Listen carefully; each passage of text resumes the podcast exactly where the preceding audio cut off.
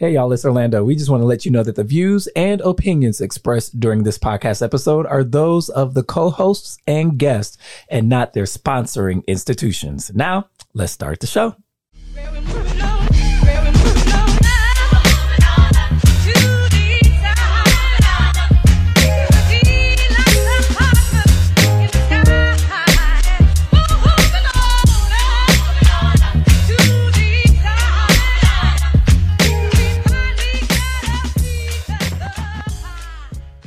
Hello, Detroit and the world. Welcome to another episode of Authentically Detroit, broadcasting live from the WDET studios. This episode brought, is brought to you by the Ford Foundation and is a content partner to BridgeDetroit.com. Today's episode with our Vaulted Youth Voices team members is also sponsored by the Skillman Foundation. I'm Donna Givens Davidson. I'm Kayla Jemison. I'm Nisha Johnson. And I'm Isaiah Bell. Welcome to Authentically Detroit. Um, thank you for, for listening in and supporting our efforts to build a platform of authentic voices for our real people on the east side of Detroit and our youth. And we want you to like, rate, and subscribe to our podcast on our platforms. Today we are joined not only by Vaulted Youth Voices, but also by the Honorable Rashida Tlaib, our Congresswoman in the 13th District, who is now running to represent the 12th. So um, we'll start off just by asking you, how are you today? How's everybody doing? I'm Um, good. You're good? I'm tired. You're tired. I know you're tired because you are a busy woman, right? Very. Well, I just want to say uh, I'm feeling very good, just enjoying the day, trying to just get past. That's it. All right. All right. How about you, Congresswoman? I'm good. I just love seeing the smiles of all the youth here. Uh, I can believe that uh, uh, he he's happy because he's, he's smiling from ear to ear. I But it's good to be appreciate here with everyone. It is, right? Um, it's exciting for me. Um, so I want to talk about how your weekend was. Um, this is Tuesday. My weekend was busy, but I had a really fun session on Sunday with um, Kayla and Nishay, and um, we just had a great conversation, I think. And I was really impressed with the kind of work that you're doing in the community, especially Nishay. You talked about working with young people. I know that you're working at Foot Locker. You're a busy young woman. I try. But um, how was your weekend? Uh, I say my my weekend was very decent. Uh, I'm not gonna lie, I had a lot of sleep. And I was just chill and just going on about my day. That's it. Oh, sleep is important. Of course. How about you, Kayla? Um, it was busy prom shopping. Oh, So prom is Yeah. a I see you, prom I see you. season. all right. You find your shoes? No. Oh, look at you, still working. That's Yeah. hilarious. what about you, Nisha? Uh, my, I, I'm so tired from working. I had got up at I 10. feel. I came in at 10. We didn't leave till 7. So I was on my feet all day and working. I feel like you can't sit down. That girl is a trooper, huh? Can't sit down at all. And did they have a gym shoe release or something this past? They had one on Saturday. So when they had one on Saturday, everybody was coming in on that Sunday asking for the shoe. And with us not having the shoe, it's like they catch attitude with us. So it's, it's really backhanded. That's weird. How do you handle that? How? Because I get yelled at a lot, um, and sometimes I'm trying to uh, figure out coping skills. I don't know. I me personally, like growing up the way I did, I would just take it and like, okay, well, you want another shoe? We got we got more shoes. I just released this 6 We may not have the four. It's like a bunch of resellers came into the store to grab the four that had released. Oh, you I'm talking like, about those no fours that just dropped? Yep, them black and white ones. And I'm just like, you know, we got another shoe. We have a plen- plethora of sh- kids shoes, a bunch. So I just give them more options, more than one. But they'll just walk out the store. Which one you at? Cause I need to come up there and get a discount. None. We're not going to put out identifying information. Oh, no, no. but before we move on and we um, ask questions about your weekend, can you just remind everybody what schools you attend? Uh, I go to Osborne High School, 11th grade. I go to Southeast. I'm a sophomore. I go to King High School. I'm a senior. Uh huh. Shopping for prom clothes. Okay. Yeah. And Rashida, how was your weekend? It was busy. Uh, I actually called it a roller coaster of a weekend. Um, there was just a lot of events. You know, this is probably one of those uh, moments where you know, post uh, like just everybody on lockdown. You know, has been like really everything's been online. Yeah. But this past weekend, everybody was kind of meeting in person, and so uh, you know, although masked up and stuff, we've been you know having community conversations. There was a parade in Highland Park. It was beautiful, by the way. Uh, there was a dance off, a drum drum. Uh, you know, they were like competing. It was really great to see the young people out. yeah. Yeah, and it was just different kinds of events. Uh, we also went and toured uh, one of my um, church uh, communities um, who does amazing work with our veterans and does every um, Sunday they feed, you know, tons and tons of people. And so I came to t- check it out, you know, try to provide some support and anything I could do to keep uplifting the work that they're doing. But it was super busy, y'all. Yeah. I mean, I, I will say this. On Friday, I had the opportunity to attend the investiture of Dawn Ison, who's the uh, new Attorney General for um, the Eastern District in Detroit. She and my sister are very close friends. They work together in the U.S. Attorney's Office, and they call themselves the Supremes because they used to sing, even though my sister's voice is as good as mine. Um, and if you're listening, you know I'm talking about you, and you don't have a great singing voice, but um, they um, they they were they worked together for many years. So it was great seeing her and having an African woman, the first African American woman in that role, and listening to her priorities was really really um, just positive for me to in the week that way. And then on Saturday, I attended a living memorial for a childhood friend who um, has been given a um, she's a diagnosis or a prognosis of 14 months, and so she invited everybody to a celebration. And I wasn't sure how I felt about going, um, given my mother's recent you know um, death. I wasn't sure how I felt about it, but it was actually a really good opportunity to see people and remember to give people their flowers while they're here and love people who are you you are with. So it was pretty good. Um, I do want to say that, um, so I think it's time for hot takes, and today's topic is pretty sobering. It is so sad. Um, 14 students, one teacher killed in Texas elementary school shooting, and Governor Abbott says the shooter is also dead. Um, this is from really um, USA Today, reported in the Detroit Free Press. Um, but it's um, you know one of those things that you see, and it's no longer shocking, and that's shocking. Yeah, the normalization is is so hard. Yeah. Um, I felt like it was crazy because like I was just going down like on the social media sites like Instagram or Facebook or whatever. I was going down and I seen it and I'm like, dang, that really happened. Like, sorry for the people who loved ones was there. Yeah. And I just want to say prayers to all of them and hopefully y'all feel better. Yeah, And hopefully we can get past this tragedy. yeah, taking in on the normalization of it and the sobering part, the reason I would claim it to be so normalized, it happens so often in the community now, and in they within the youth now. Like you can't really name, you can put on how many fingers on my hand of how many shooters were over twenty one. Most shooters, school shooters at that, are all under eighteen. At least at the age of eighteen, there's at least one hundred twenty one school shootings For sure, right about that. for that killed that many children. So that's why it's so sobering to us. It's like, oh, look at where it happened. Look at when it happened. Look at who did it. So yeah. What are your thoughts on that, Nisha? Kayla? Um, like she was saying, they. I don't really know what to say for real, but they is it's young, young kids for real. That's all I really gotta say. And like she said, it's not really shocking no more, cause it happened a lot now. You know, shocking to me is that there's not more done to um, protect children. Like when Sandy Hook happened, I thought surely we're going to do something because little kids are dying, elementary school kids. But it's no longer.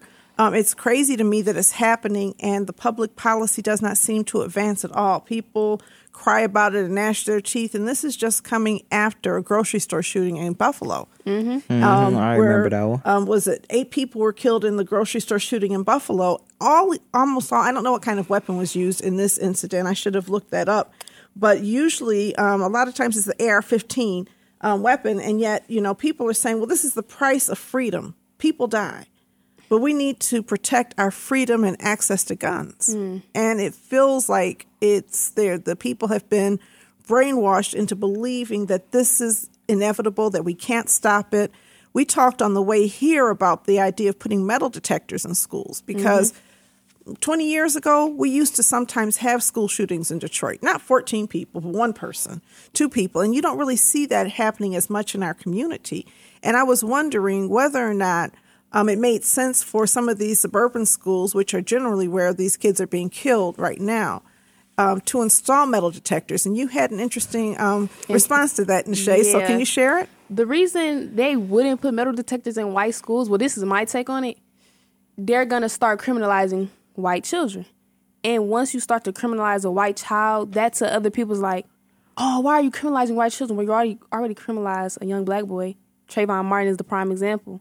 And I can go on and on with names about children that they criminalized at the age of what, 15? Mm-hmm. And if they were to start putting metal detectors in white schools, it that will lead to a whole prop to me it will lead to a rage within white parents and within the white community. But to us black people, it's like, oh, it's it's, It's just normal, like Right, just because be- of the color of our skin. Right, and it'll be useful to them. But for us to have it and to not have that many school shootings within our communities, it's like It's not who are fair. you really trying to help Do you feel criminalized when you walk through metal detectors in your schools? every day? Of course. All right. Walking in, ha- the teachers having to pat us down, security. When it's, I don't, how can I use this? Uh, when it's white people or however I can say it, walking in the schools freely without having to get pat down, or I just feel like it's a form of discrimination, and I just seem like it's very unfair. Yeah, you know, I, so you all know, like, there's 435 members of the House, and you all remember January 6th. Mm-hmm. So right after the the attack on the Capitol, all of a sudden they had to they they put up all these metal detectors. So all the members, you should have seen it. They were they did not like it. They had to be pat down, screened down, going through metal detectors. I was sitting there behind the line because I'm used to it. At my high school, Southwestern High School, we had metal detectors. Mm-hmm. And I actually, you know, like I was looking and watching them. I actually called Denzel, my communications there. I said, I can't believe these folks. Like they got to suck it up. Like I had to do that all throughout high school, and even in middle school. Towards the end of my like eighth grade, they were they were t- they had like mm. heavy security at the at the front doors. But even now, like you should see how many of them refuse to go through it. They they pout about. They argue with the with the the officers and all this stuff. I say that to y'all because like even watching them hesitate even being done. I said the kids kids do this every day to get to school. And you can see the, di- the same thing. disconnect. You can see the disconnect. They don't get it. Um, but it is hard for when I hear our young people feeling that way. Um, and it is so difficult because, you know, there are many people that really care deeply and want to do something and so frustrated. But even the 13 people shot in Buffalo, 10 of which died, it was so obvious, you know, as I mean, videotaped, put it out there. He, you know, folks knew there's some issues there, and he still got a gun. Right. And I, I just, you know, even with everything that we've done in the House, I, you know, people in the Senate side, they're just sitting there waiting. I don't know how many people have to die before they understand we got a gun violence crisis here that is not just in our communities, obviously, but really throughout the country. But it, it- you know, this is elementary school, y'all. Like these are little babies. Right. I just can't imagine. Man, But the, Go on. you can go ahead. No, I was just going to say, you know, Alex Jones and his, um, there's so much misinformation being fed to people that it really does change the political dialogue. I, you know, after Sandy Hook, there was Alex Jones. What's the name of his group? Um, I, can't think of it. Um, where he was saying um, that these that that it was all false information, and he was successfully sued for putting out the false information and trying to make light of these parents and saying they didn't have children, and so people were actually defending the fact that their children died. And when you have that kind of misinformation that is intentionally put on people, it makes it very difficult for um, for for politics to change because you know, in Detroit, our representatives, I think, would almost unanimously support some level of gun control. But in some communities where people are listening to Fox News, they're not going to do it. And then the other issue I have is this whole treatment of these shooters when they're white as if it's always a mental health disorder. And I'm not saying they don't have mental health disorders, but when it's a black criminal with the exact same background, they're never talking about mental health. If that guy who shot up those people in um, Buffalo had been treated like the criminal he was when he was drawing up lists and threatening people's lives, it's possible he would not have a gun. Right. But they minimize it. So I didn't want to take away from what you were going to say, Isaiah. I'm sorry. It's cool. It's very cool. I was saying like, uh, what was I finna say? Oh, uh, like basically how the Crumbley, uh, the Oxford situation, how they he ended up shooting all the people, and basically he ended up going to court, they're trying to say like for a mental illness, like something's wrong with him. I don't feel like I feel like it's just wrong because basically when they when the parents was texting them like you shouldn't have got caught, like it don't make sense. That's why they arrested now. But mm-hmm. still, I just feel like it's unnecessary. All the school shootings. I just feel like students at the age of seventeen through eighteen aren't shouldn't have guns mm-hmm. because it's like, what's the point? Right. I get that. Like I feel like a weapon should be used to protect you and the ones you care for, not just to go start off problems with random people or go going to rob a store or anything like that. I just feel like it's unnecessary and we need to get better and start focusing on the community more. Yeah, I mean, I think that one of the things that you pointed out in the shade is the youthfulness of so many of these mass shooters. Mm-hmm. And um, brain science. Now we now know that people's brains are not fully formed until they're 26. Yep. So you know, I'm sorry, you might have like 10 more years before your brain mm-hmm. is ready, right? I mean, to fully formed. And mm-hmm. most murders are are you know done by people who are under the age of 26. We know that that's a very dangerous age group, and so mm-hmm. when is our public policy going to catch up with brain science? Right. And also with the data that shows that um, people are very fragile at this point, and maybe don't have um, good impulse control and yeah. don't have good ways of managing their anger. Um, what are your thoughts? My well, really, I, this not really almost connected to that, but it is. My question is more solely, what's so mental about murder? How is mm. that? How does murder like? How does my mentality? Well, yeah, my mentality can connect to about why I would want to kill somebody, but what's so? What does it does to what does what happens to your mental that makes you want to kill somebody? Um, Rashida, do you have any? Well, do you guys look at any research or anything that sort of explains why this is happening as you are going? I mean, sometimes it's really hard for, because for me, you can't really police away or criminalize away some of these some of some of this behavior that you see. But I mean, I, I was just like looking up because I was first thing you want to know is why, right? Mm-hmm. And sometimes we never at the end ever understand why, but we do understand what you all explained, which is you know, in in our communities, they seem to to over police, not put the the the the the kind of wraparound services that we need, all this stuff. They rather put more security and policing and all this, uh, you know, security systems in, in there. The unnecessary. The, things, yeah, exactly, because it, it is not going to help with. I think fully, as you we all talked about, uh, you know, the coping skills, dealing with whatever issues and the trauma of just sometimes in our lives, we go through so much trauma. But, you know, like now they're saying there's 20, 27 school shootings so far this year. Oh. And the fact that people are targeting our schools, the fact that people are, you know, getting access to these guns so easily. I, I just, we don't see that in other developed countries where they have a lot more, you know, um, pushback uh, and, and how you can get a gun and things like that. Now, yes, Second Amendment, it's in our constitution. You're, you're allowed mm-hmm. to have a gun, but what's wrong? Just just like for anybody to to be able to, uh, you know, some other things that you have to go through licensing. You have to do a background check and things like that. There's nothing wrong in, in that regard, um, because what I am always fearful of is that we talk about the school shootings because it's so tragic, but please know that there's shootings happening all over our communities and neighborhoods. People that have uh, you know issues and all of a sudden are going to to the gun to shoot their domestic partner, right? Or are uh, you know leaning on that kind of violent approach to to just you know whatever address whatever the the challenges and issues. But what's hard is seeing the application and the outrage when it happens in white communities. Mm-hmm. But when we see it happening in our neighborhoods and our communities, there's not the same outrage.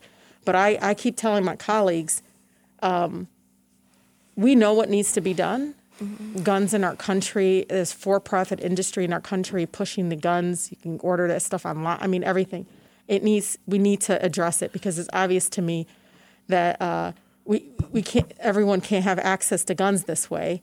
Uh, especially, I mean, if you look at the guy in Buffalo, he had mental health issues already. Was reporting, yes, that's true but he still got he still somehow got a gun. Right, but but you know, so many of the young people who are killing people have mental health issues that are untreated. I know that, Donna. You know, I know you do. I'm saying that we but, have, um, and you know that that um, the CDC is not allowed to treat gun violence as a public health disorder, but we know it is, right? And so the failure to look at the mental health, you know, precedents and say, well, it's just about criminalization because when black kids kill black kids, they're just thugs, right? Right. But when white kids kill white kids, they have mental, health Mental health disorders. issues. and so we have two different ways of dealing with it, none of which is effective. Mm-hmm. And none of which is protecting us. We need a real study and to understand the question that you raised. Why do people do that? Because I mm-hmm. don't think I understand. No, I, Right. honestly, I don't every single either. shooter that's ever been, of course, you got white supremacy, you got folks that are driven to violence, drawn to it. Uh, I mean, some like post about it, like the Oxford shooting, like, you know, gave us the hint that he's going to do it, all these things.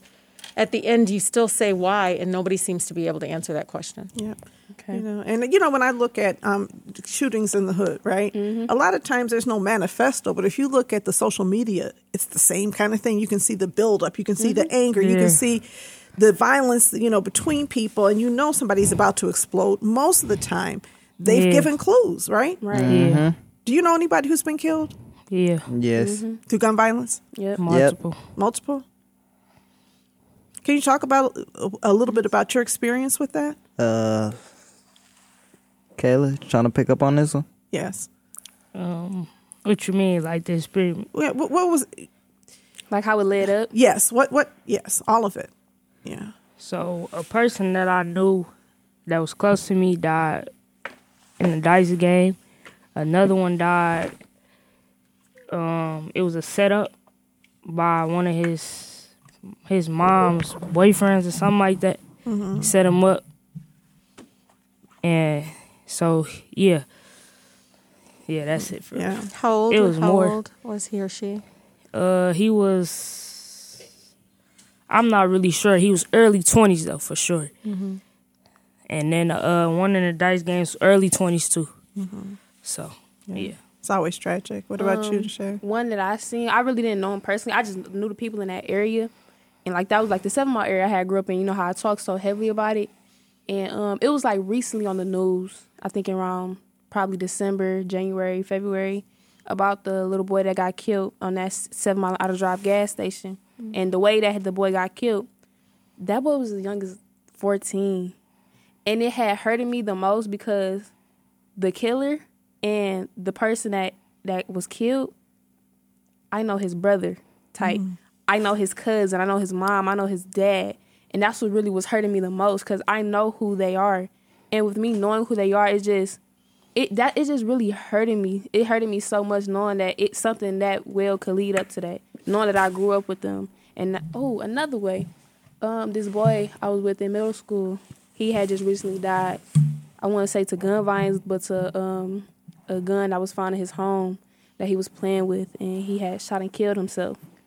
And just knowing that he had shot and killed himself because of the boast that they have on guns within the black community is just, it really just happened. What do you mean the boast that they have in the black community? The, the, what I mean by boast is like, black people, we look to guns as a sense of protection.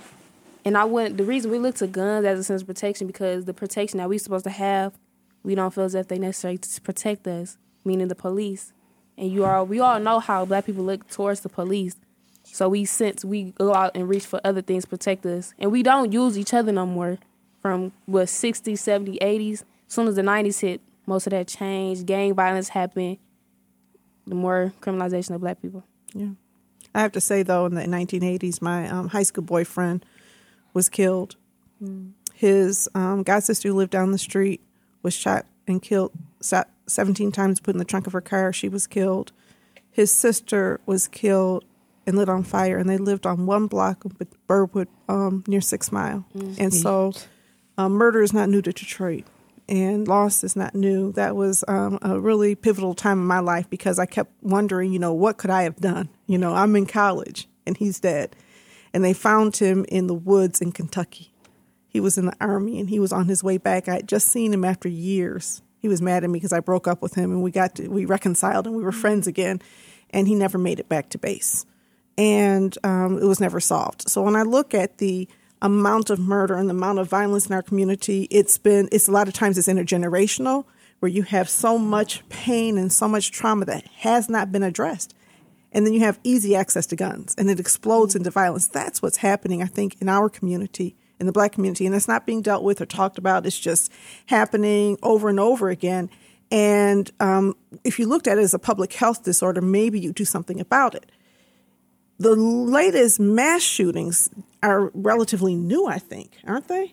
No, they've been going on. I mean, I remember in middle school, Donna, hearing about mass shootings. I can't remember what which one it was. It was a campus one, I think. Yeah. But you know, it happened on college campuses. Um, Yeah. you know, for me growing up, uh, we would have an annual event at Clark Park at South. You know, always some you know ma- you know massive violent shootings. stuff, but with the school shootings and everything, I mean, again, I don't I don't know, but all I know is it, it seems to me there's again we're over twenty of them now. Yeah. uh, and we're only what in uh, May yeah. and the fact that they're targeting little babies. Yeah. These are folks that they have no relation. I mean, they're just targeting the, the fact that somebody can go to a grocery store, shoot up people, church, synagogue, uh, sc- elementary school. The fact that folks feel that compelled to, to, to walk in and just completely ma- do a mass murder of Yeah. folks. Uh, if that's not a wake up call, we got to do something about access to guns in our country. I, I don't know what is. Yeah. So that kind of leads us into our next section. We're now going to talk to you and have some questions for you about your role. Um, that wraps up Hot Takes. And if you have pieces that you want discussed on Authentically Detroit, you can hit us up on our socials at Authentically Detroit on Facebook, Instagram, and Twitter, or you can email us at authenticallydetroit at gmail.com. Congresswoman to lead. Um, before I start asking you questions, it occurs to me a lot of people don't know what a congressperson does. so, can you talk about your role and um, how you serve this community? Yeah, I know uh, many of the f- young people here, uh, probably like uh, fifth grade or so, at least by fifth or sixth grade, they'll learn three branches of government and all that. It's the legislative branch, right? And yes, we make laws, but I think it's more than that. Um, for us, it's also oversight on uh, what our government is doing.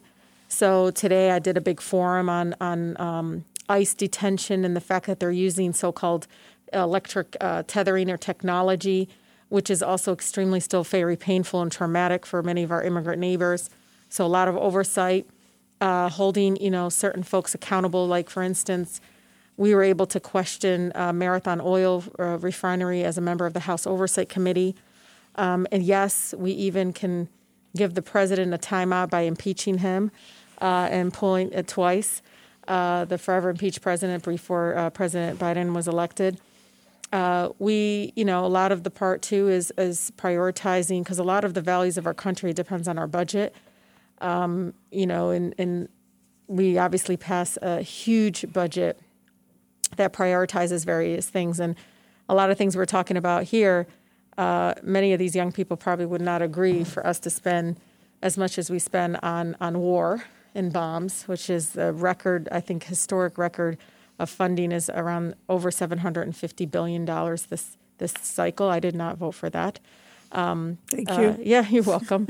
uh, you know, we, we, we haven't really been um, prioritizing that. But as a member of Congress, I always like to tell, I go to speak to third graders.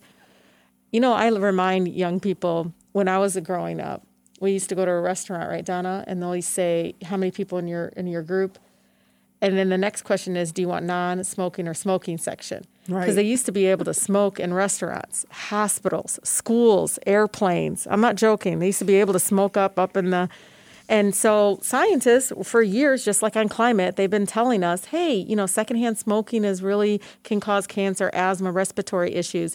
And so one of the first bills I ever worked on as a state representative in the Michigan legislature was a smoking ban, basically banning smoking in public. Um, and so all of a sudden, you know, people are like, "Oh my God, this is going to ruin our economy. This is awful." And we kept pushing and saying, "No, but we're, you know, children's lungs. People are getting sick." And it was true. Scientists and doctors and folks are coming back, and healthcare professionals say, "We gotta." We got to stop allowing uh, smoking in public because even though you might not have been smoking that cigarette or whatever, uh, you're, you know, you were getting sick. So I, when I tell the third graders this, they're like, oh, because then I tell them, like, we do the hearings, we talk folks, and we did have one even on gun violence, and then we act on it. Um, and in many cases, we do some really phenomenally great things of, of pushing back. Um, on broken systems and you know structural racism and you know making sure we're prioritizing people over profits. Um, and sometimes we're halfway successful. The problem is, as a member of the House, I have to make sure it gets through the Senate and then onto the president's desk, and, and it always seems to be difficult these days. Yeah. Seems like one of the things you also do, um, and I'm speaking of you and other members of the squad, is you raise awareness in the community and you We let elevate people, know. people. Yeah, Right. yeah. You help people know what could be, right? Because I remember there was not that long ago when people talked about a $15 an hour minimum wage, free college, affordable health care, or, I mean, Medicare for all. It sounded crazy to so many people, not me. But a lot of people were saying, "Well, that sounds like Santa Claus legislative, you know, whatever." And it was so, it was so marginalized. And mm-hmm. now it feels like it's become mainstream because people like you have been fighting for it. Is that true?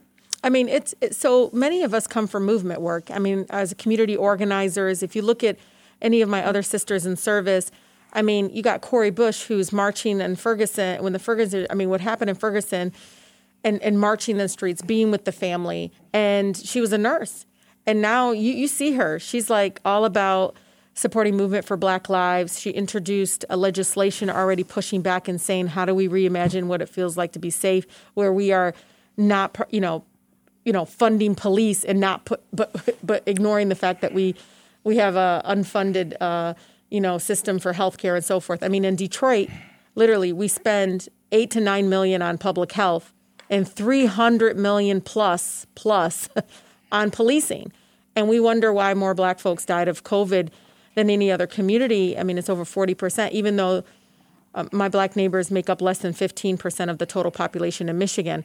So a lot of this pre-existing conditions, a lot of these systems are broken and set up. So much of, you know, I always tell people, yeah, some of us were first. I was the first Muslim woman ever elected.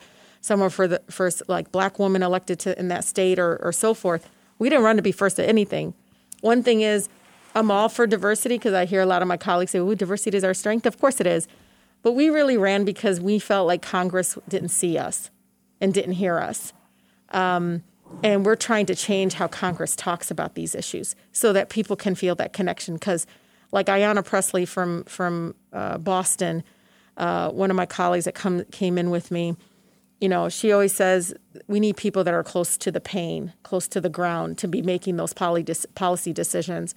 And unfortunately, you know, many of my colleagues are millionaires. They're in an income bracket that's completely disconnected. So when we came in, Are you a course, people- millionaire? People, no, ma'am, no. You want to come and see my car right now? Because my my staff is like, you got to get a new car.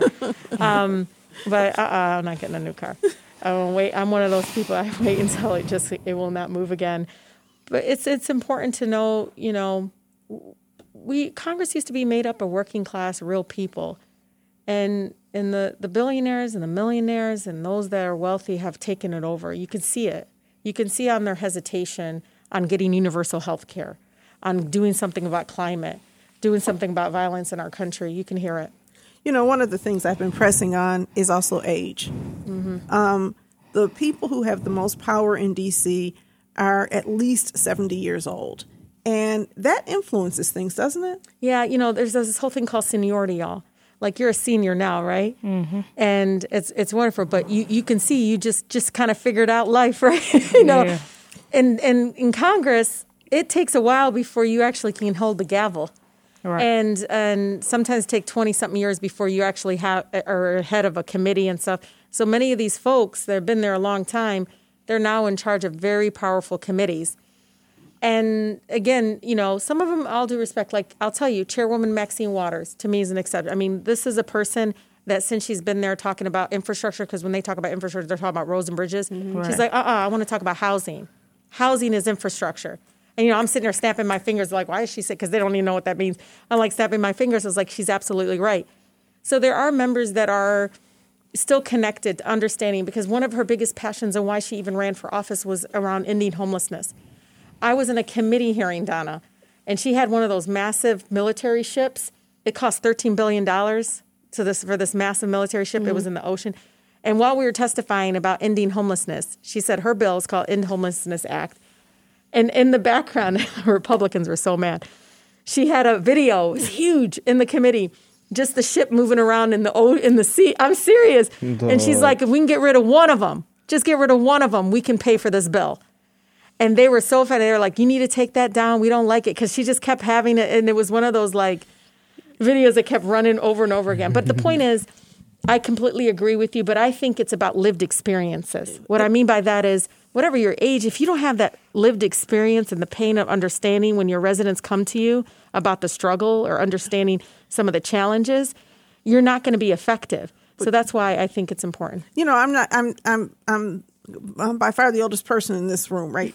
And so when you talk about metal detectors in schools, I have no idea what you're talking about. I'm like, what? I don't live that life. So I've had lived experiences, but it lived experiences change over time. When I went to college at the University of Michigan, it was like what two thousand dollars a semester, maybe. Okay, maybe you're spending about two thousand dollars on housing, and so the cost of college was so much lower. My lived experiences are not relevant to people today. And so I'm not saying nobody my age. Certainly, I think I'm cool. I think I'm one of these people who stays in contact with young people. But I think when you have uh, the, the gerontocracy where it's only old people who make decisions, then their lived experiences have not been freshened up. And we need um, diversity is age, right? Diversity is younger people being able to represent this generation. This generation, there are very few young people who don't care about climate change. And there are very few people in Congress who are seeing it as just urgent, uh, um, who are, you know, I, I, feel like everybody's like very incremental, like, well, let's do this. And by 2050, well, it's like we don't have until 2050 they- to do some things. They've been doing that since the 80s increments. And Yeah. they don't realize those increments met, can't, let, ended up m- m- impact almost nothing. So they said, let's just do a little bit of this. Like right now, they're all for giving black communities broadband internet, but not voting rights. Like, what? You know, yeah. So, I mean, I know you all have questions. Please ask some questions. Fire away. My biggest question is how do you feel about the youth nowadays? Like, what do you feel about the Generation Z? I mean, I have a 16 year old at home.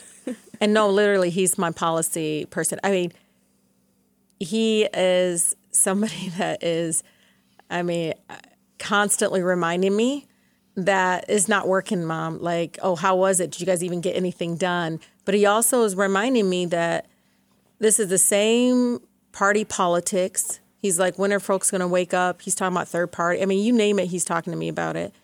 And even now, he's like, "Look, mom, nobody's even talking about what President Biden said about Taiwan." You know, like he's he's like, you know, are we going to get drafted? I mean, he's really nervous all the time about many of the adults right now making decisions that are going to impact his life. In two years, he's going to go on to college. Is college going to be even accessible, affordable? Uh, is there even going to be Earth? He says to me, you know, what's the point?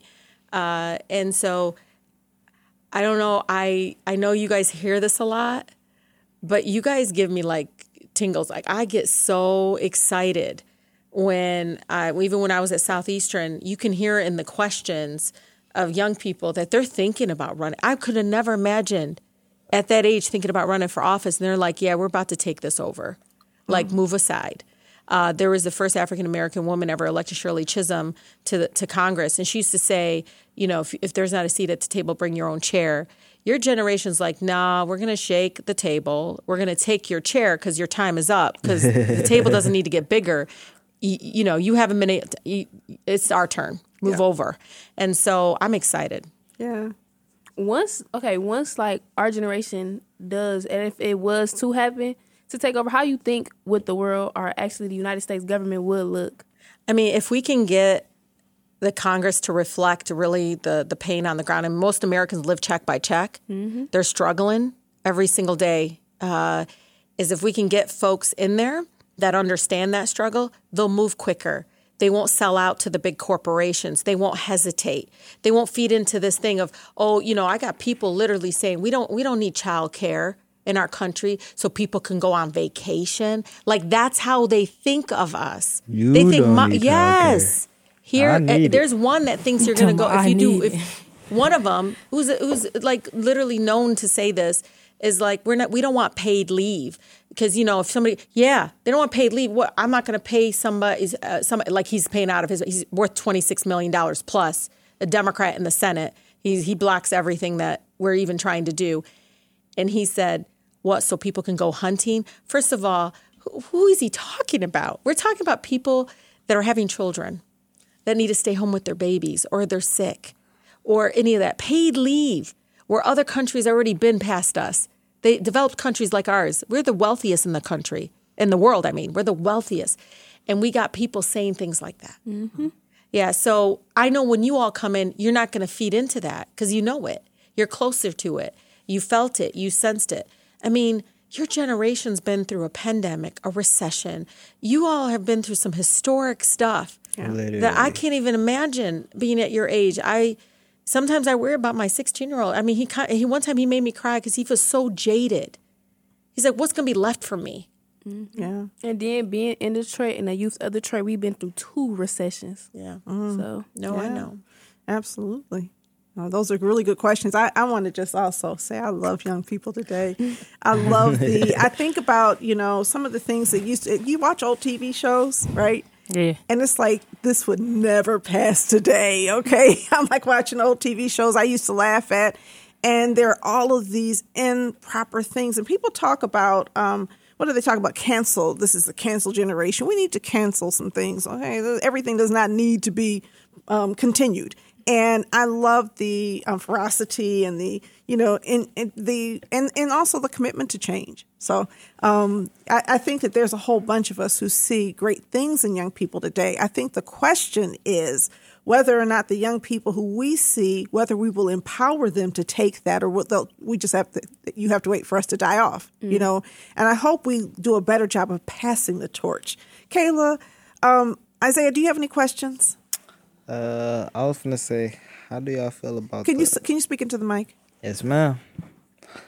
Uh, I was gonna say, how do y'all feel about the Con- Kentanji Brown or something like that? Was her name? Ketanji yeah, Brown. Ketanji. Yeah, Brown Uh, how do y'all feel about her? I mean, it's exciting. We just we we got to expand the court. Let me tell Yeah, you, having really nine do. people there and six of them which are making a decision that is completely the opposite of what the popular like. You all can talk about whatever position you have around access to health care for women, or on immigrant rights, Mm-hmm. or on you know marriage equality, whatever you want to talk about. Next thing is going to be education, like private vouchers and all that the fact that they have that much power to make a decision that is completely the opposite of the will of the American people, there's something undemocratic about that. Yeah. And so I've I'm a co-sponsor of a bill that would expand the court. So we have more people making those decisions and not just the handful that, you know, previous presidents, two, you know, one of which was, you know, impeached twice, corrupted uh, morally and I mean really just used the Oval Office to make money off of our people get, got to make a you know a permit and this is a, like a, a judge that can stay there forever there's no term limits Literally. There's no term limits baby so so they're there forever and so i'm just happy we got ketanji brown jackson primarily because i was worried that they might choose somebody that wasn't as as i connected or Somebody because- who, somebody who haven't been through something. Basically, let's just Well, she like also that. comes from doing being a defense attorney, uh, doing defense work, and that's important. We we ha- we never had that, never. never, in, on on the Supreme Court. From what I understand, she's the first to have that experience. I mean, think about it. Having defense and access to like a defense attorney is so critical. We're some all of us are going to have some sort of connection or contact in the criminal justice system. So she's been on that end, and they you know- actually attacked her for it. Right? You know, when I was um, Oh, at you the investiture for um, for Dawn Ison, she spent ten years as a defense attorney in Yes. private practice before she became a prosecutor.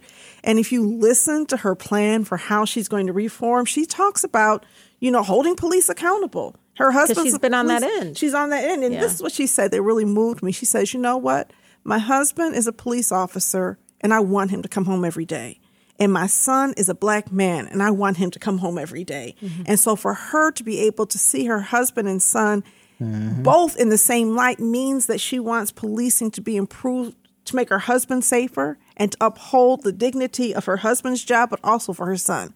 So I was just really moved by that. I think it is life experience. Going to your question is super important, and I'm kind. Of, I, I really do hope that they expand the Supreme Court. But I'll tell you, when I thought about it, I was like, even though I'm not hopeful that um, in the very near future we're going to get the decisions going our way, unless there's a major change, you know, But one of the things that I thought about was the power of a dissenting opinion. Mm-hmm, mm-hmm. That we have somebody who, because when the Supreme Court rules, been through it all. you have the majority somebody writes majority opinion and sometimes somebody writes a, an opinion that agrees with that with different reasoning and they have to explain why they think what they think and then sometimes people write these dissenting opinions that get picked up later in future courts and so in the near term her impact may not be as great as it is in the long term because i think if she can document some of these thoughts in the court record then hopefully they can begin to shift over time but ideally we can expand the court. Yeah, right now the court, you know, there's been uh, conversations about, and you'll see uh, legislation about conflict of interest because you know they're supposed to be impartial, all this, but some of them are connected to connected with some of the party politics and some of the other things. So there's also been conversations about uh, some, you know, Clarence Thomas, for instance, Justice Clarence Thomas, um, and some of the decisions he made around uh, January 6th insurrectionists and others, the connection that uh, you know his wife has to some of some of the very much leaders of the Republican Party that really were part of the folks that led the charge for it. So it's it's really important to also understand there needs to be some sort of accountability. And that again, we we got her in because I'll tell you during President Obama's term, they blocked every attempt. I mean, really, for us to get a justice when when when he was president. Uh, and it was really sad because that would have been a, a, a good opportunity to at least get somebody else that might have been again much more impartial and understanding and connected to majority of the American people. Absolutely. Now, I, I do want to um, say a couple things you didn't say about yourself. Yeah. For example, your constituent services is um, pretty groundbreaking in our community. Um, can you talk a little bit about your constituent services and how you help out um, individual citizens in our community? So I don't know if the young people know. I'm the eldest of 14. I have seven younger brothers, six younger sisters. So I was like, yeah, it is. You got a so, big family. Yeah. So growing up in Southwest Detroit, I, you know, I was like the third parent, but I, I mean, even in college, like I remember I had like four of my siblings in diapers. I mean, I just, I, and I was trying to take care of them. I was my parents' child care provider for so long. And I think growing up, I don't know, watching my parents struggle and not understanding the systems and the processes, um, it drove me to understand the importance of creating like what I now have four neighborhood service centers. So I'll tell you, when I was working at nonprofit organizations or being just an advocate or organizer, I used to call DTE or uh, like even some of these other federal agencies or state agencies for on behalf of the residents. You know, somebody like needs rental assistance and nobody called her back, or somebody said, "Hey, Rashida, I didn't get my you know return, my tax return," or "Hey, I don't know where to get services." So the neighborhood service center is built so that we can use the power of the letterhead, the power of the office. So I can't believe it sometimes when I call, they call me back.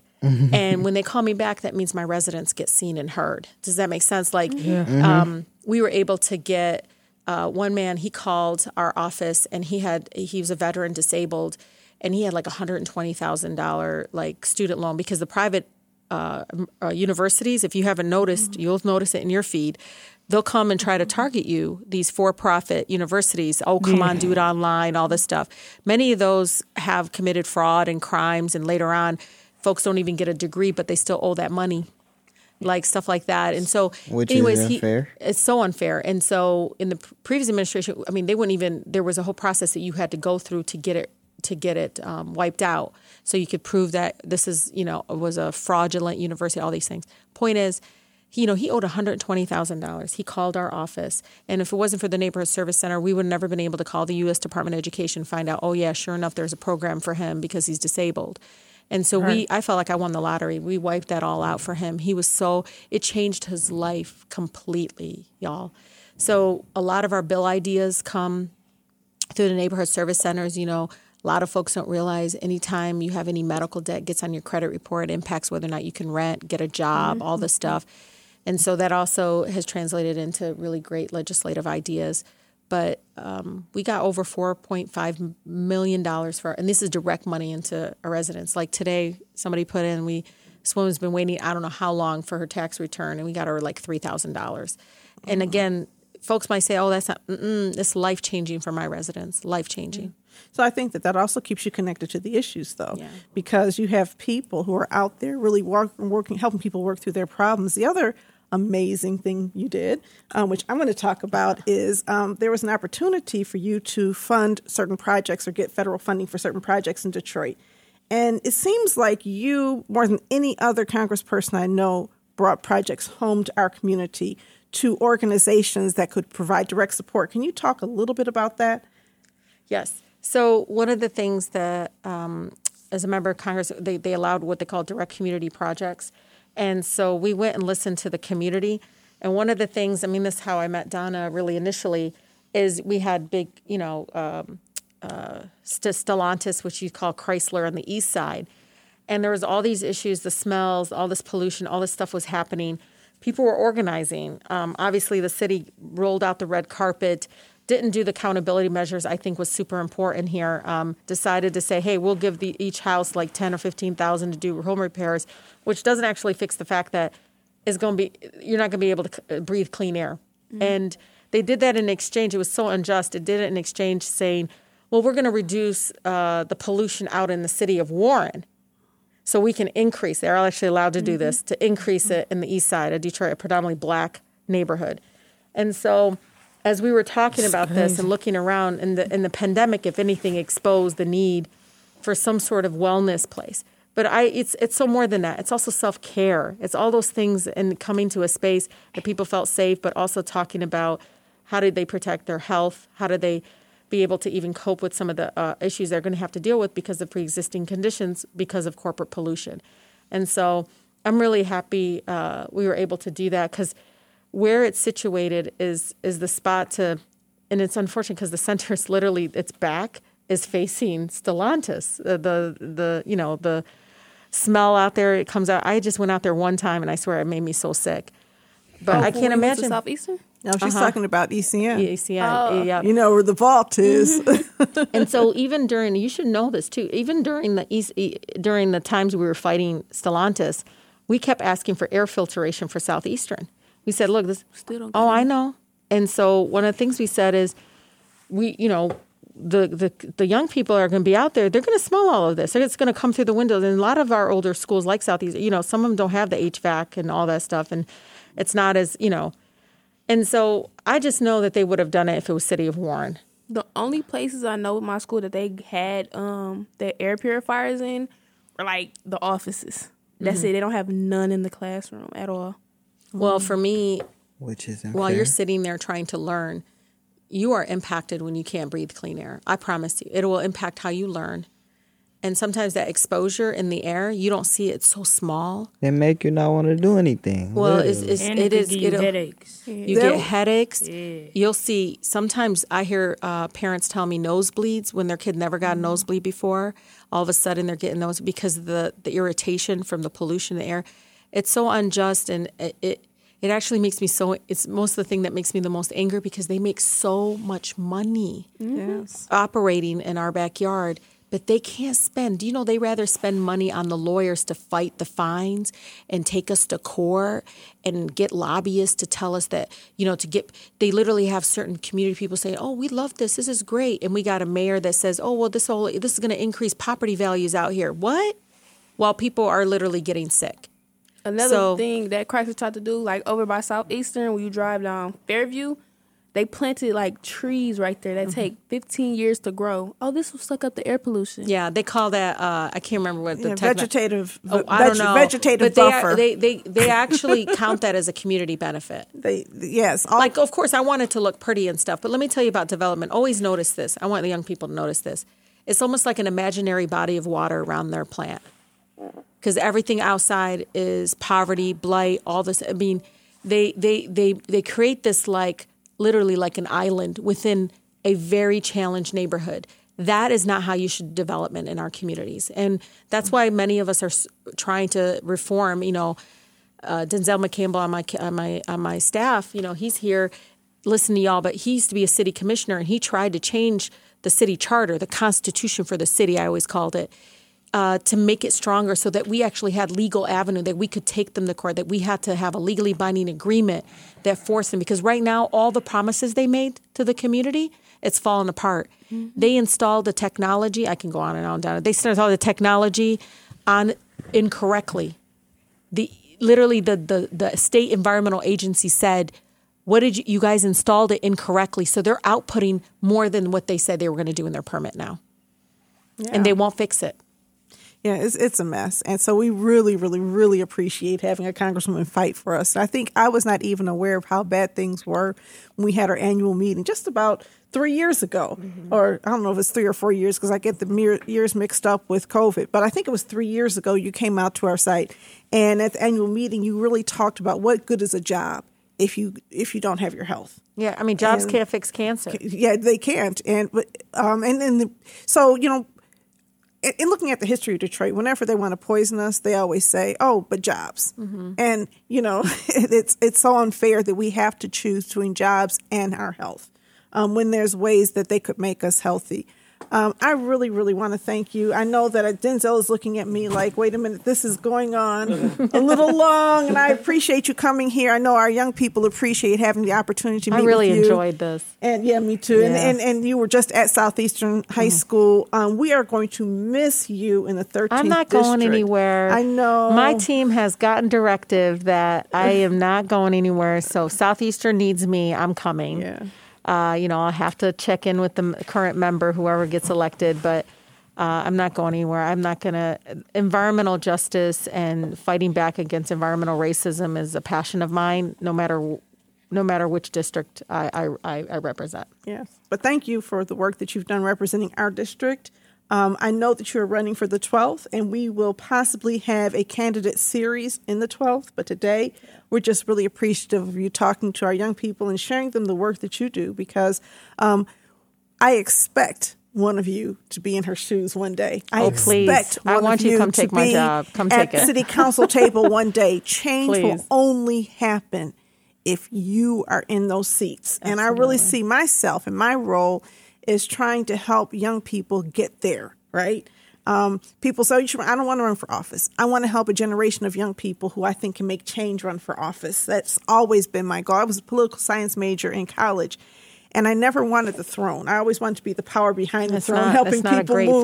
throne-. Well, you know, I'm just saying it's not. There's, there's nothing wrong with it. I don't mean a throne in Oh, that yeah, way. I know, I know. But you know, I was just never I said my the same thing, and I ended up running for Well, office. So and- don't don't. You'll see, Donna. no, no, I, but we need you here, right? And I, I think that there's a, a, a role that you play that you occupy very well, and I appreciate you for the role work that you've done for our organization, for our community, because our center at ECN was one of the service centers prior to the pandemic. She still has office space there, but because of the pandemic, they can't really occupy it like they did.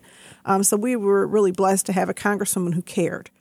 And I'm just really hopeful that in this next round of candidates, we can find somebody with an equal level of passion for the community. Well, I'm expecting these young people to push them. I know, right? Oh, yes, exactly. And we will be having a candidate forum for the 13th district where we are doing some um, some some interviews.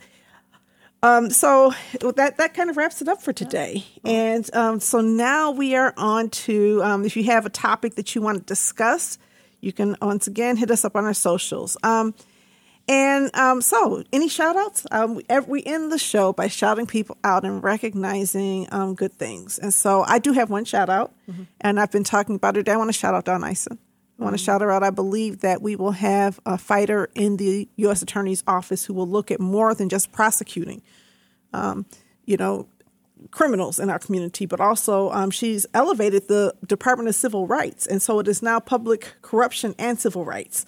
And so I think that civil rights enforcement, enforcement of, um, you know, police conduct expectations, and um, somebody who is trying to balance that role is really important to our community. Any other shout outs? Well, I don't have a shout out. I just want to say it was a uh, honor and very thankful for meeting you, and uh, hopefully we can do this again. Yeah, absolutely. Um, I really want to shout out my brother since he's the main reason I'm here today. He's my number one supporter since I really have like not try to get all sad or sabby since I really have with my parents. But yeah, he's my number one supporter and I really appreciate him. I want to shout my grandma out, and I want to shout you out for being here with us today, and I want to shout Donna out for bringing us here today. All right. Thank you. I mean, for me, I want to shout out the Beniteau residents. You know, a lot of people don't realize those residents are the ones beating the drum and pushing back on the city administration, Stellantis.